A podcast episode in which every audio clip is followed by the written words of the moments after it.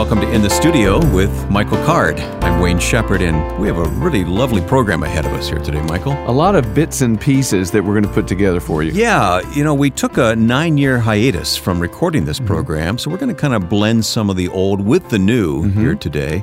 Uh, we have some unfinished business in the book of John. Yeah, we're going to revisit uh, uh, some passages that we we didn't uh, we didn't cover. Well, we did cover them back then, but we never broadcast those Right, programs. We So- ended abruptly and never got to uh, to study John 17, so we're going to return to that recording. yeah, we're going to look at the prayer life of Jesus. We sound younger, don't we? But We do, and those our, our voices are higher. They're lower now. We're older, nine years old. Maybe older. it was just a bad day or something. I don't know. But we're we're just going to let it out there for listeners to hear, and you can make your own judgment on that. I do want to explain that after uh, we study John 17 here in a moment, we're going to hear some very special music Mm-hmm. because it was recorded on location on one of your trips to Israel. Yeah, w- one of them, uh, I think Jesus Let Us Come to Know You, was a campfire by the Sea of Galilee. And that was, uh, so you'll hear people, you know, uh, singing or basically singing around the campfire. Okay, I got to stop you right there. What is it like to sit around a campfire on the shore of the It's- Sea of Well, Galilee? it's, it's very cool. The reason we go there is I, I tell people we're not going to collect chill bumps. We're not chill bump collectors. Yeah. But what we're going to do is is collect sense memories. So, uh, and you know, Jesus and his disciples spent a lot of time on the shore and must have had, bon- well, we know of No, John you're 21, we know yeah. of a bonfire there. Charcoal fire. Yeah, Sure. so um, uh, it's it really is that it's it's to have a sense of uh, what it's like to be onto that lake. You hear the jackals sometimes, so that we're part of his world. You hear all kinds of uh, night noises, and and just the fact that there's a group of us there together singing. Uh, they must have sung together. So uh, yeah, it's it's a special time. Yeah, well, that's coming up a bit later. Again, it will follow our study of John 17 here. Uh, Jesus, let us come to know you. And then a second song you're going to sing. Mm-hmm. Actually, tell the story. You're going to tell the story of uh, This is My Father's World. Yeah, this is, and I have big plans for this song. We we have plans uh, later on this year to record this with a big orchestra, and we want to do the definitive version Oh, good. of "This Is My Father's World," which is, I think, uh, one of my favorite hymns. But it contains, in my opinion, the the second greatest hymn line of all hymnody. Yeah, in the rustling grass I hear him pass is just a line. Since I was a little kid, I always loved that line. You know what the greatest line in all hymnody is? No. Hearts unfold like flowers, Flowers before thee. Yeah. I love that line. Oh, yeah, yeah, yeah. no, you, you are a songwriter, aren't Yeah, you? yeah. Uh-huh. well, that's coming up, that study of John 17, followed by, by those very special, realistic moments on the shore of the Sea of Galilee Yes. as, as the group sing along with you on those yeah. songs. We're and going you'll, to hear you'll hear them, and they're wonderful singers. We have we have uh, a lot of uh, uh, great singers that go with us. Well, that's all ahead in the first half of our show today. In the second half, we have an Army chaplain who will join us, and you had a very special time in Alaska recently with him. I did. I've known uh, Gregory Thogmartin for a number of years. I knew him when he was at uh, uh, Fort Knox, and we, we first got to be friends. And um, I've sort of followed him around as being, as he's been assigned to different uh, different uh, bases, and he's now in Alaska. And I was just there about a month ago. We'll talk with him and talk about your trip coming up in, a, in He's a precious man. second half of the program. Our listeners can reach us, reminder, at michaelcard.com. That's our website. Or email in the studio at michaelcard.com. We're on Facebook. We couldn't say that back when we first started recording this program many years ago, but we have Facebook now. So Mm-hmm. That's uh, facebook.com slash michaelcardmusic. And let me ask you this: if they want to, of course, if they want to listen to this, they're listening to it, so they've already figured this out. But I mean, how how do you find the the actual recording? Is there an app or is there a You can use podcast apps or you can go to iTunes and subscribe. ah? Go to iTunes under podcasts, look for In the Studio with Michael Card, and hit the subscribe button, and, And- then you'll automatically get each each one It'll as just it's released. come up on your phone or It'll it'll come up on your computer, and if you have it tied into your phone, yes. oh, cool. I or your try pod, that. many podcast apps will do the same thing. So and it's free. happy to take you to school on this stuff. I, I would love for you to show me that stuff. I need the young people to We'll have a explain me how tutorial sometime here on the program. How Thank about you. that? All right. Well, we begin before we get into John 17 with Michael's song recorded in the studio. This goes back a few years though. Scattered Strangers. We are not scattered strangers. We are one, and we are free. Though we have broken faith and divided, we are one family. It's time we weep together for for the time we've been apart, for our hatred of each other, for our stubborn hearts, for the prisoner we've forgotten in a foreign land. If we could weep their tears, then maybe we'd finally understand we are not scattered strangers. We are one, and we are free, though we have broken faith and divided. We are one family. When he cried out to the Father on bended knee in the garden where he pleaded for our unity as he cried out from the cross that it finally was done. Tell me, is that not enough us to become one? We are not scattered strangers, we are one, and we are free, though we have broken faith and divided. We are one family.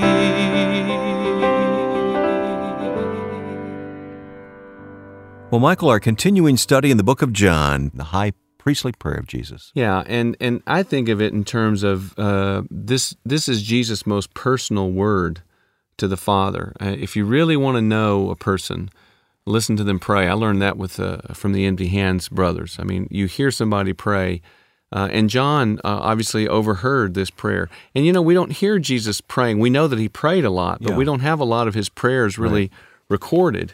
And so here uh, we have John's um, uh, listening in, as it were, uh, to Jesus' intimate word, where Jesus prays for himself first, then he prays for the disciples, but then he prays for all who would in the future believe in That's him. us. And that I can remember being a little boy and reading this and being so excited that Jesus thought about me. Did John hear him pray this? I think he must have. That's how he knows. I mean, he's an, an eyewitness or a, an ear witness anyway. He's he's there, and yeah, he remembers uh, that that that Jesus prayed these these words. Well, when Jesus had spoken these words, he lifted his eyes to heaven and said, Yeah. So it's like a continuation. He's teaching, now he's praying. Yeah, right, right. Uh, and and uh, once again, remember the context. Uh, there's grief. The disciples are confused. Jesus has been repeating things. This is not a calm Sunday school lesson as he sort of walks along. He knows he's going to be arrested. This is his last time with them. He's preparing them for, uh, you know, what's what's about to happen, and uh, and so now Jesus goes to prayer. Uh, Father, the time has come. Now, uh, in John, again and again and again, we saw his time had not yet come, his time had not yet come. And then now all of a sudden, it's come. And uh, the, the cross is just around the corner. And what we're going to see here, uh, of all the things that preoccupy Jesus' mind, and I, I, I, I love seeing the way his mind works. Uh, that's a, I think that's a, a way to approach these, uh, these uh, last words of Jesus. He's, he's preoccupied with glory. I mean, just circle the number of times the word glory comes. Look at that. Now he's he's about to face this shame and humiliation, and so what is his mind fixed on? Glory. So he says, "Father, the time has come. Glorify your Son, that your Son may glorify you." The distinction between giving and receiving really disappears within the context of their their relationship. So if you glorify your Son, that's going to glorify you. Um, for you granted him authority over all men, that he might give eternal life to all those you have given to him. And here's Je- Jesus' definition of eternal life this is eternal life, that they may know you. To know God is eternal life, the only true God, and Jesus Christ, whom you have sent. And here's some more glory. I have brought you glory on earth by completing the work you gave me to do. And we must assume that he did that perfectly because Jesus is perfect. And now, Father, glorify me in your presence with the glory I had with you before the world began. That Jesus has always been present with the Father. That's Proverbs 8, uh, that whole long passage about this pre incarnate Word who's always been with the Father. Mhm. And Colossians, too. Yeah, and and and he rem- and, and, isn't it interesting that this remembrance of uh, this pre-human glory gives Jesus courage at this point. You know, I was I was with you. I did share in this glory, and so now he prays for the disciples. I have revealed you to those whom you gave me out of the world. They were yours. You gave them to me, and they have obeyed your word. Now they know that everything you have given me comes from you. And Jesus is going to repeat this in almost every chapter of John. The idea this is these aren't my words, they're the Father's words. Speak on the Father's authority. Yeah, he is he is always pointing away from himself and to the Father. And so what these disciples have come to understand now, everything that that you have given me, that is the words that that that Jesus has spoken, uh, that they have come from you. For I gave them the words, there, there it is. For I gave them the words that you gave me, and they accepted them. They knew with certainty that I came from you, and have believed that you sent me. I pray for them. Here he is praying for the disciples. I'm not praying for the world, but for those you have given me, for they are yours. All I have is yours, and all you have is mine. And glory, there it comes again, mm-hmm. and glory has come to me through them. I have a little note in my margin that says, Is that so in my case? Has glory come to Jesus mm. through me? Have I, you know, it's a good encouragement. Mm-hmm. I will remain no longer in the world, but they are still in the world. Now listen to the concern in his voice as he speaks these words. I'm no longer in the world, but they are still in the world, and I'm coming to you, Holy Father. Protect them by the power of your name, the name you gave me, so that they may be one as we are one. While I was in the world, I protected them and kept them safe by that name you gave me. None of them has been lost except the son of hell, so that the scripture would be fulfilled. It's sort of a play on words there. I'm not so sure son of hell is a good translation. Like son of destruction. Yeah, I, I, translate it, none of them has perished except the son of perishing. That's a little more literal. So is that Judas? That's Judas, yeah. This confirms that Judas was lost. Some people like to argue about that. Uh-huh. I think it's clear. Ju- uh-huh. Judas made the choice to betray Jesus, right. and and he's lost. Um, I'm coming to you now, but I say these things while I'm still in the world, so that they may have the full measure of my joy within them. See, I'm saying these things so that, that John, who is listening in, can can remember and and and again his desire that we know not simply joy, but his joy, the Father's joy, that my joy may be within them. I have given them your word, and the world has hated them. See, he's already talked about that, now he's repeating himself. For they are not of the world any more than I am of the world. My prayer is not that you take them out of the world, but that you protect them from the evil one. They are not of the world, even as I am not of it. Sanctify them, and that really means to set them apart from the world. Don't take them out of the world, but set them apart. It's a really important distinction. Sanctify them, set them apart by, your tr- by the truth. Your word is truth. As you sent me into the world, I have sent them into the world. For I sanctify myself, that is, I set myself apart, that they too may be truly set apart or sanctified. In all things, we are one with Jesus. We are set apart, um, and He perfectly prepares us for ministry with those words. I just have to stop again and remind myself what's actually happening here is Jesus is praying for me. Yeah and for all those who would follow him. Well, that that that specific block is coming up, but I, I think when he when he's talking about the disciples in general, I think yeah, that applies to us. He's mm-hmm. he's praying that we would be set apart, mm-hmm. not taken out. It's a again, it's an yeah. important distinction. Right. We're not supposed to be out of the world, but we are set apart. We are sanctified, and that that that term is used of of objects in the temple that were that had a special purpose. They were set aside for a special purpose. Well, he says, "I've sent them into the world." Right. So it's a it's a missional thing. You know? Absolutely, absolutely. And but here comes the the favorite part for us, Wayne. This this uh, where where he turns and thinks about you and me, and perhaps the people that are listening on the radio. My prayer is not for them alone. I pray also for those who will, will believe in me through their message, and that's us. That Jesus, facing all he was about to face, had his heart set on us uh, is pretty special that all of them may be one. There's this idea of oneness that he repeats a lot. Father, just as you are in me and I am in you, may they also be in us, so that the world may believe that you have sent me. I have given them the glory that you gave me. See, he's already done it. Mm-hmm. He, he has given us this glory that you gave me, that they may be one as we are one, I in them and you in me. May they be brought to complete unity to let the world know that you have sent me and have loved them even as you have loved me.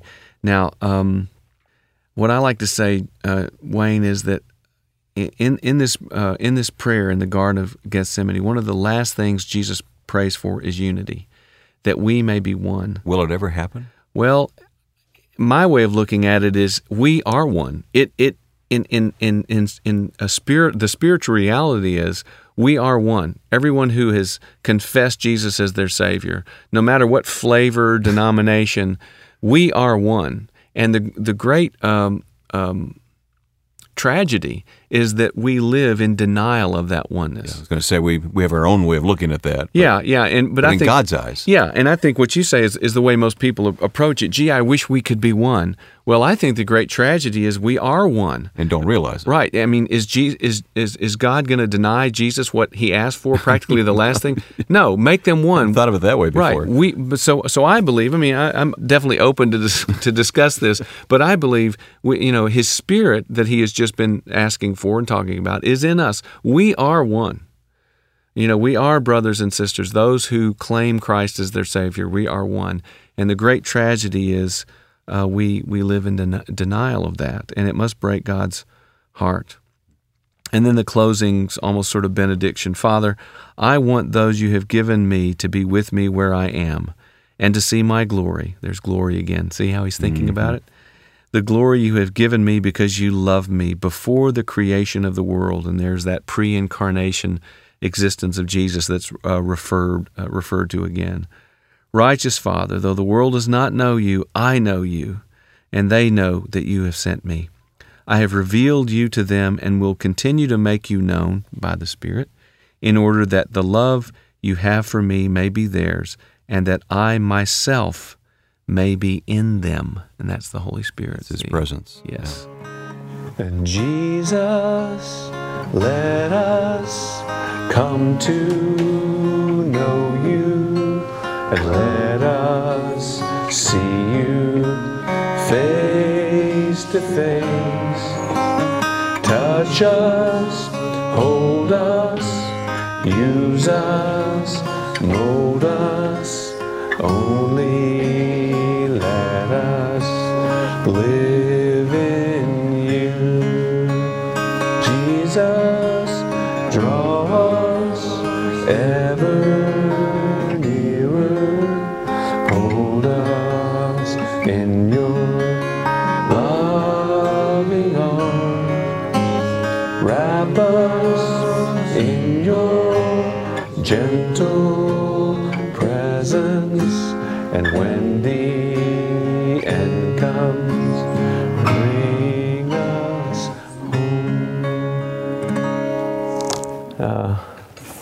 yeah. Let me let me play this for you. Um, we were in uh, Ireland, and my daughter went with us, Maggie, and we had a day off, and we uh, walked around this garden. It was about I don't know 100, 100 200 year old garden, rhododendron trees that were you know 50 feet tall and blooming and all gorgeous.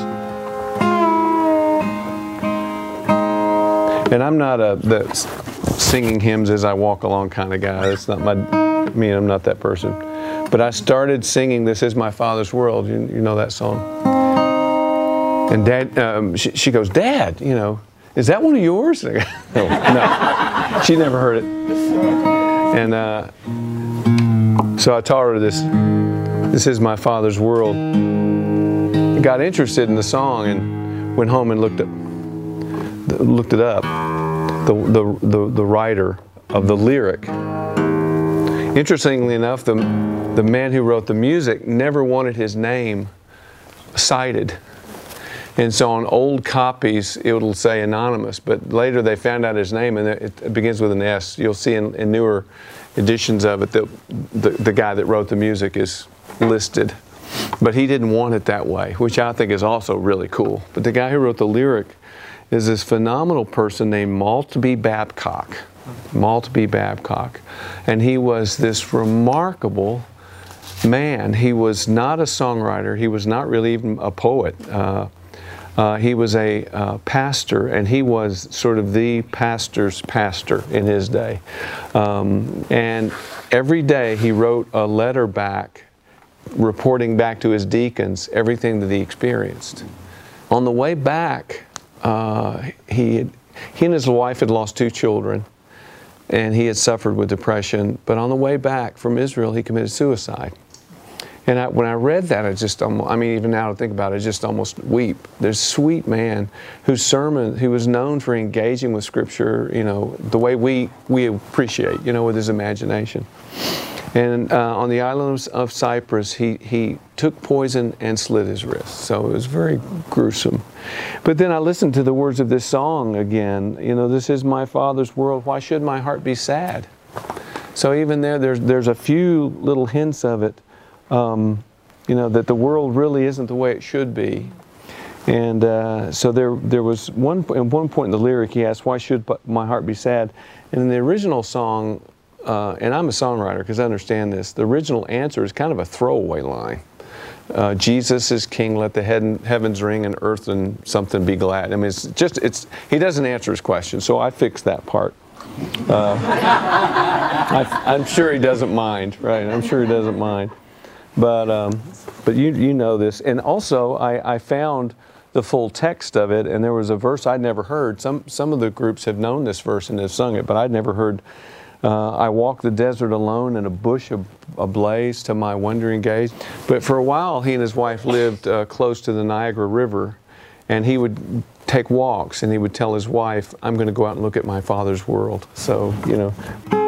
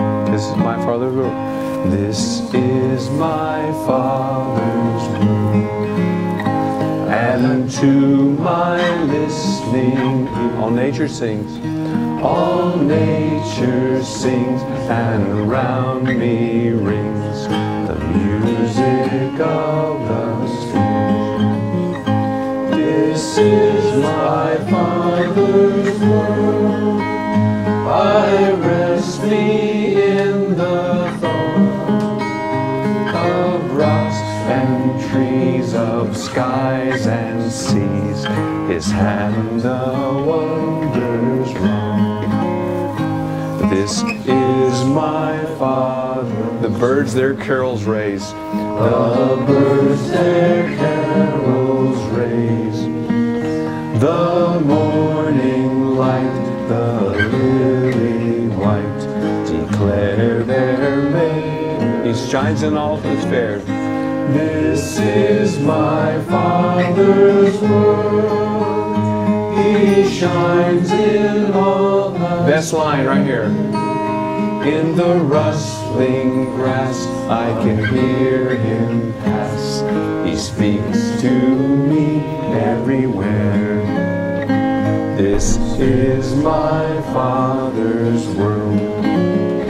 Oh, let me never forget though the wrong, that though the wrong seems oft so strong, God is the ruler yet. Why should my heart be sad? This is my Father's world. Why should my heart be sad? Here's why I fixed it. He is just and kind, He is love defined, His grace all the hope that I have. Is my farm. I walk a desert alone. I walk the desert alone in a bush ablaze, in a bush ablaze to my wondering gaze. God makes His glory known.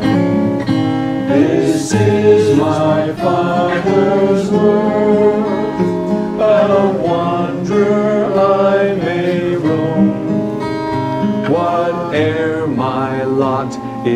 matters not.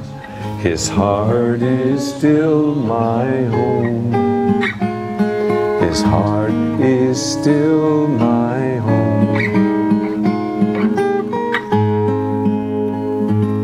that audio gives us just a glimpse of what it's like to be in Israel with you, Michael Card. So It's a uh, little, it's a little bit rough. Yeah, but, you know what? It's just real. Yeah. And uh, you know, we were talking about John 17 and Jesus' call for unity among the brothers and Yeah. sisters, and I'm I'm thinking about the brothers and sisters with you in Israel. There's there's unity there, isn't there? and and and it's really been amazing to me how close we get. We're ten days together, and we pray together, and we have meal fellowship together. Of course, we experience these you know wonderful things together from Jesus' life. And boy, people, you know, email and text each other and go go to each other's houses and when, visit. the, when the trip is over. yes, and then and so many people wanted to go again. Uh, we had to come up with different content for a second trip because people we call them reunion tours. They want to go back and hang out together. Again. I have friends who have, I haven't done it yet, but I have friends who have gone with you, and they th- that's what they tell me. That, Uh-huh. Yeah. That's the exact thing that you're saying. Well, So- the last thing I want to do is is to be a promoter of an Israel tour. I know, I know. But um, it it really is a special time. And now for me, of course, I've I've been there a number of times and I've seen all the sites.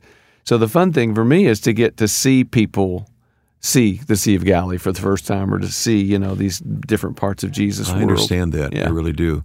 And you provide time for meditation each day. So. I mean, describe one of those moments and where you are and what's what's happening. Well, uh, I, I was there several times uh, doing videos, uh, and I saw tours come and go, and decided very quickly, well, I wouldn't do that. I wouldn't have 200 people on three buses. All right, get would- back on the bus now. Let's go to our right. next we don't we don't have time for you to stay here in Capernaum or so. So we have uh, no more than 30 people. We we uh, in one site each day. We just leave people, and sometimes it's in the Judean wilderness. Sometimes it may be at Capernaum, but it'll it'll be a place to sort of gather your your thoughts. Sounds wonderful. Yeah. If you'd like more information about that and everything else we talk about on the program, please go to our website, michaelcard.com. Now, we have a Facebook page, and I love that because it means now that listeners can interact with each other. Yeah, if you have suggestions about things you want to hear, you Please. Yeah. yeah. Go to facebook.com and then slash Michael Card Music, and you'll find us there easily. Facebook.com slash Michael Card Music.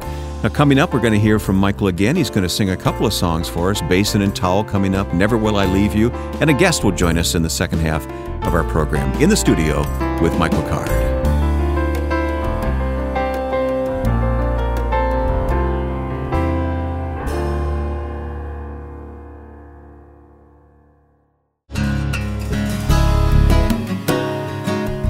We are back in the studio with Michael Card. I'm Wayne Shepherd. Coming up, Army Chaplain Gregory Thogmartin will join us. Michael was with him in Alaska recently.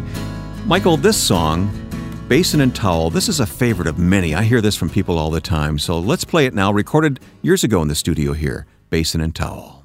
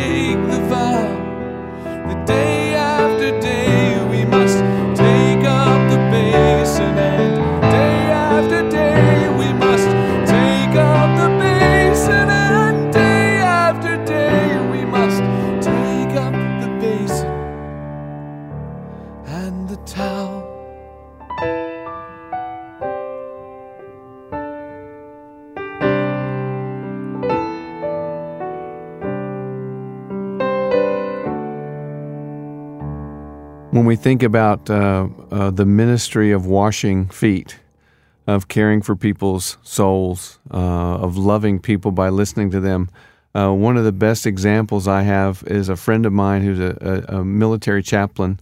I first knew him uh, in Fort Knox, uh, but uh, the last time we were together was uh, up up in Alaska. Yeah, you put on Facebook to, for us to pray for you when you're up in Alaska, and Yeah. I and many other people were praying as you took that trip. Yeah, thank you. And we, we, we had a great time together. Uh, and, and we have the privilege of having him uh, on the line with us uh, right now. Uh, Gregory Thogmartin, a good friend, a good brother. Hi, Greg. Hi, Michael. So good to talk to you. All the way from Alaska. Yes, sir. It's good to be on the line with you guys. Yeah. Good. Well, tell me, uh, you met Mike while at Fort Knox. Yes. I think you said Mike. Um, wh- wh- what brought you together in the first place, Greg? Well, I've been a fan of Michael's for a long time, and as a as a pastor, late '80s up through the well through most of the '90s, I read a lot of his stuff, and especially the book The Promise really meant a lot to me back then. So. The whole time I'd been in the chaplain corps, I'd always thought it would be cool, especially when we were stationed either at Leonard Wood or Knox or someplace there in the Midwest. It'd really be neat if I could reach out and get him to come do an event. Oh, you could never get Michael Card, right? well, that's but at the same time, I was kind of thinking that, and then uh, I had an event that I was responsible for, and um, the uh, big prayer breakfast we were going to do, and it um, the speaker that we had planned all of a sudden bailed on us. We were about 90 days out from doing the event, and so I went online there to michaelcard.com and uh, contacted Harvest Productions and. Um, Anyway, about two days later, I get this email saying Michael would love to come, and That's that how it was the works. start of start of our uh, face-to-face friendship. Yeah, and that's that's when I learned that the real gold in Fort Knox isn't in the vault. it's it's those men and women who are up there serving, uh, giving their lives for our country. Oh, true. You've been practicing that line, though, haven't Yeah, I you? know. It's I know. I know. It's I'm sure Greg has heard it all. yes. for a time or two. So, uh, tell me more about what went on there at Fort Knox, and we'll talk about Alaska. Okay, well, so in uh, so 2013, Michael came and did an event for us at Fort Knox. We did a prayer breakfast for U.S. Army Cadet Command, um, and it was it was just such a beautiful event. Um, I think we sang. Michael ha- Michael shared two songs with us as part of the breakfast, and one was "Come Lift Up Your Sorrows," and the other was that. Emmanuel. Yeah. But drew drew the you know the folks that were there for the breakfast into singing the choruses with him, and he talked some about lament. Uh, told us a little bit about his his own family's military background, as far as his grandfather having been a World War One chaplain and his dad being a Navy uh, doctor that supported the Marines in World War II and in Korea.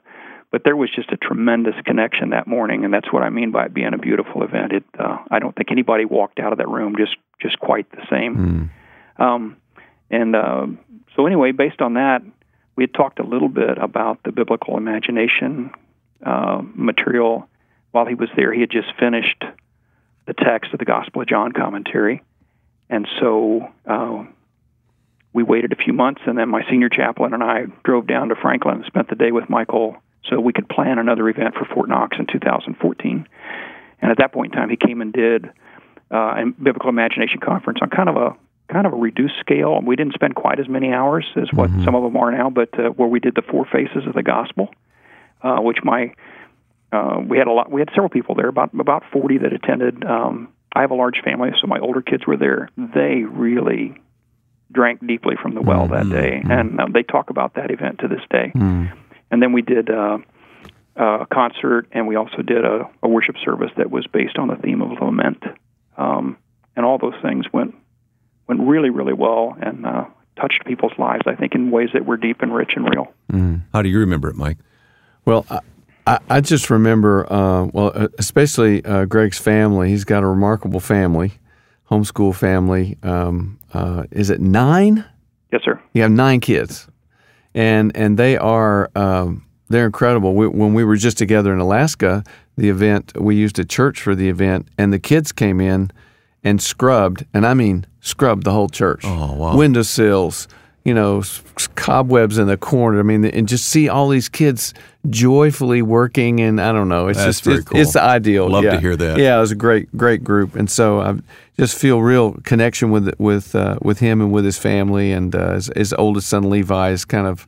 Oh. We're sort of soulmates. He's a great, great kid. So, I have a uh, son named Levi too. yeah, yeah. Well, you'd like you would like uh, uh, his his Levi too. Is a great kid.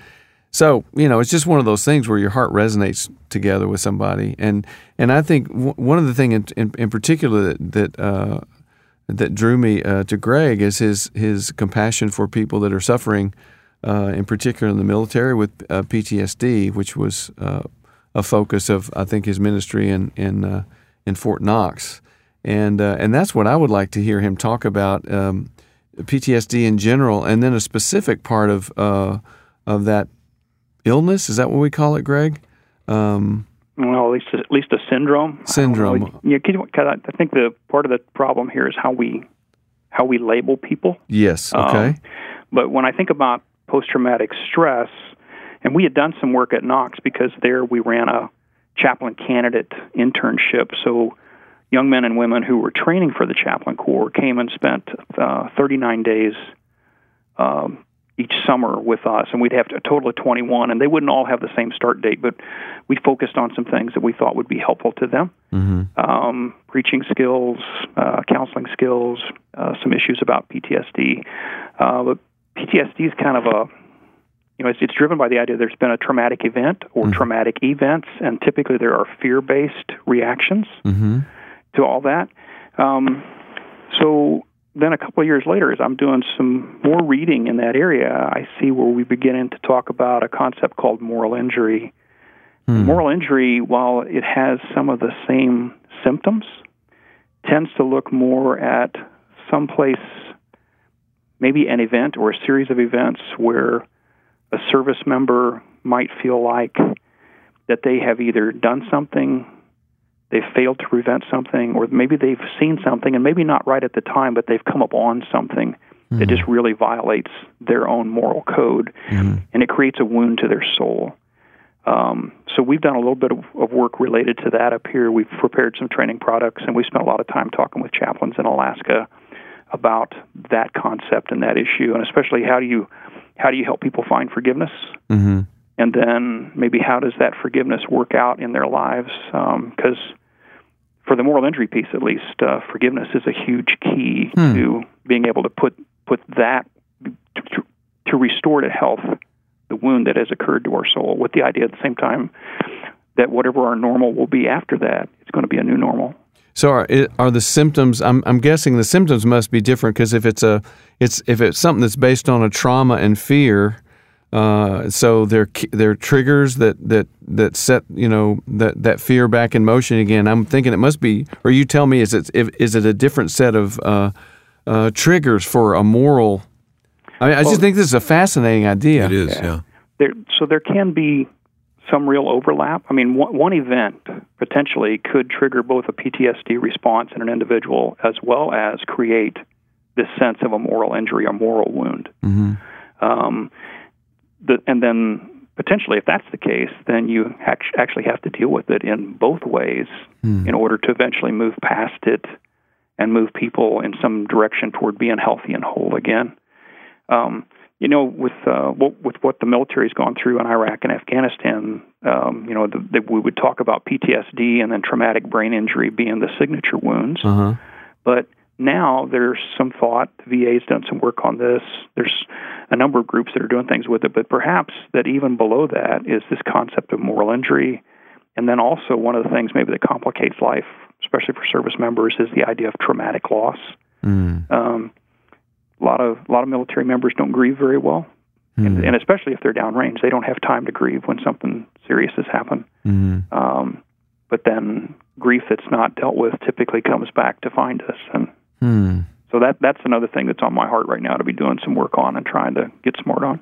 Well, with the with the moral dimension of this, is is is part of the cure, a big part of the cure, forgiveness, forgiving yourself, or forgiving the person who violated your morals, or do you know? Well, I mean, do you know how that works? Or well, I think part of it is coming to some point of feeling forgiven, experiencing forgiveness. So one of the ways this is playing out in in uh, on some military installations um, is has to do with support groups, hmm. and in the context in the context of those groups and the discussions that go on, military members oftentimes are affirmed or forgiven by their peers, and they're mm-hmm. in a way that they're able to accept uh, that they could not if they just stood and looked at the mirror and tried to do self talk. Ah. Hmm.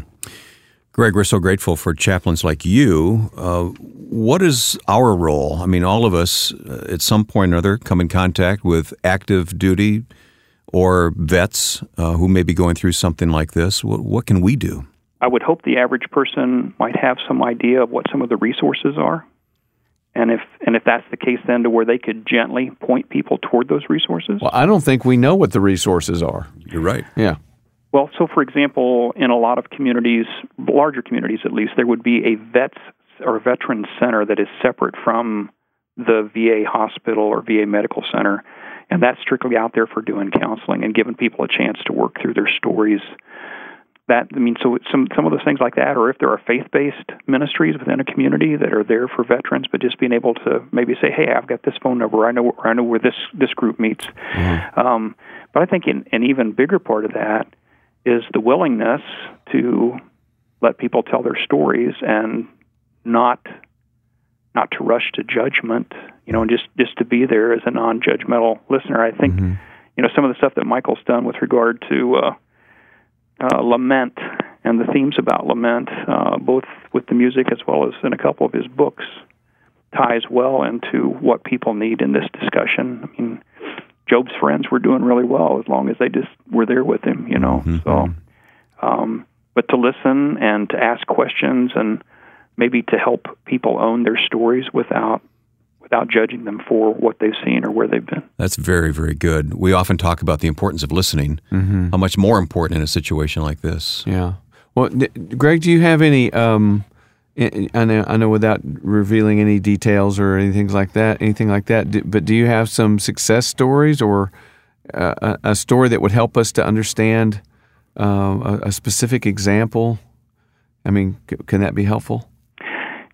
You know, I I think for for me at least with what the what I've done in this area so mm-hmm. far, it has more to do uh, within the trainings that we put together than mm-hmm. how it seemed to turn the light on for some of the people that we were speaking to in those trainings, who then were like, "Oh, now I see what my client is dealing with." Ah, okay. Mm-hmm. okay. This makes sense, and this opens a new door for me to be able to talk to them and maybe a new way to approach them as far as both the conversation and the listening piece.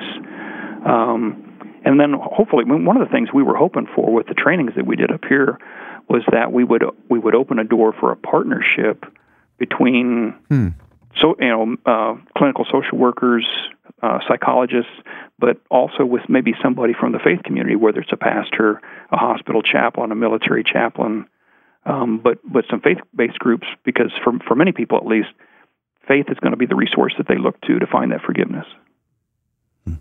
This is so very helpful. Uh, Greg, again, we're so grateful for you who obviously have a heart to uh, help these men and women, and uh, we've learned a lot here today. I, I, really appreciate it. On a much lighter note, when we called you today, and you and before we started recording, you told Mike that he missed an event yes, that sir. he came home too soon from. What yes, what what did Mike miss?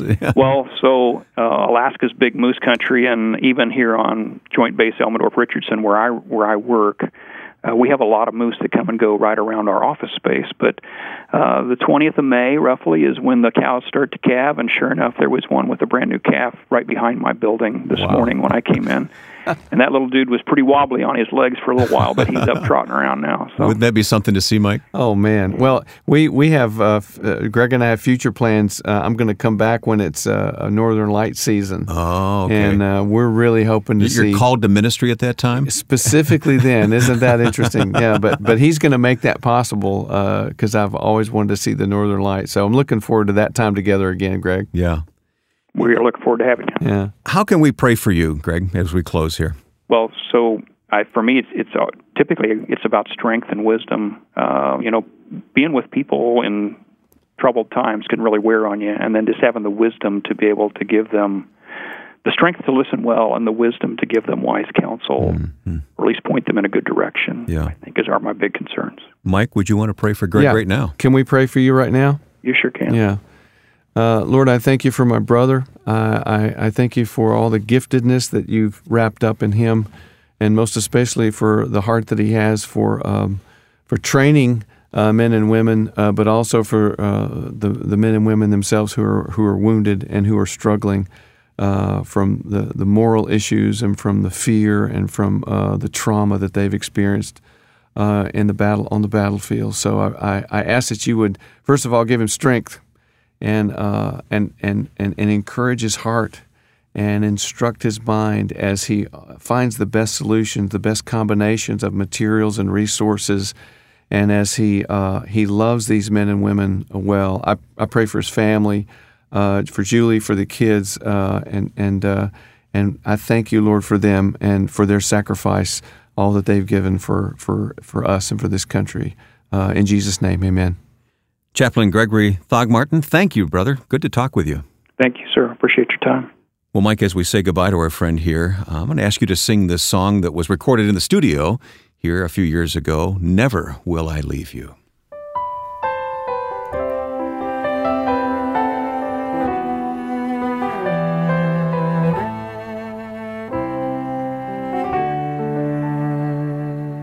Trust in me and keep your life free from what the love of money will do. Am I not enough for you? And never will I leave you. That's something I'll never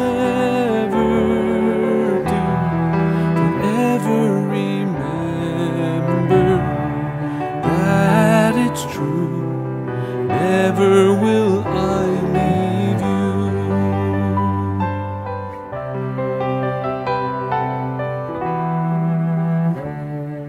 And when you fear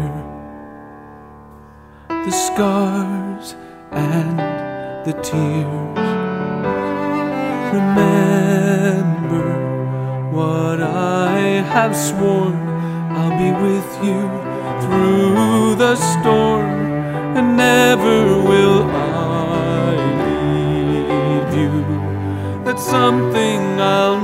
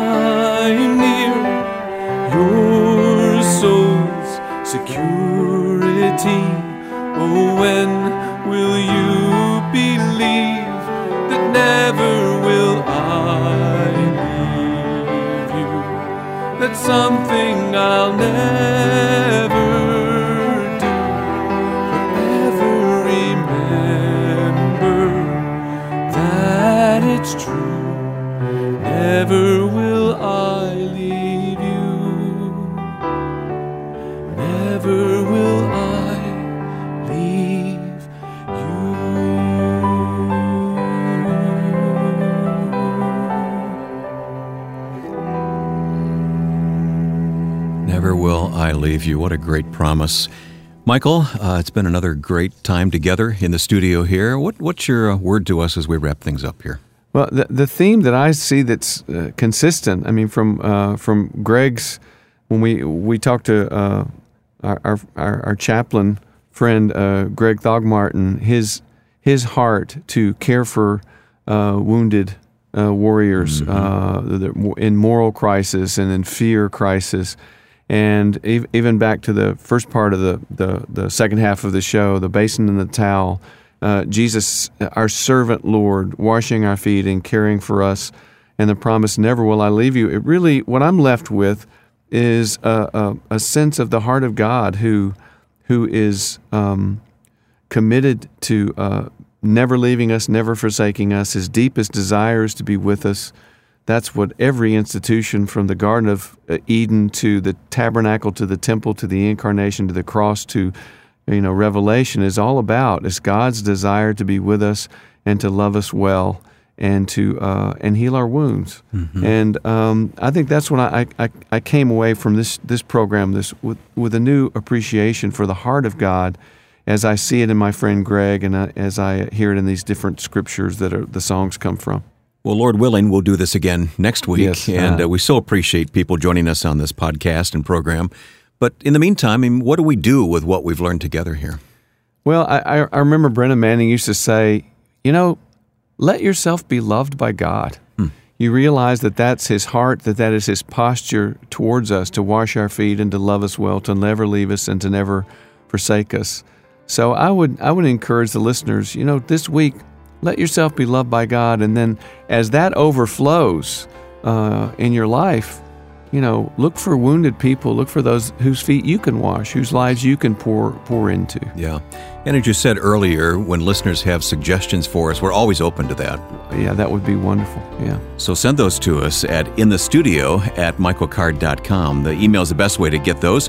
In the studio at michaelcard.com. But you can also contact us on Facebook, facebook.com slash michaelcardmusic.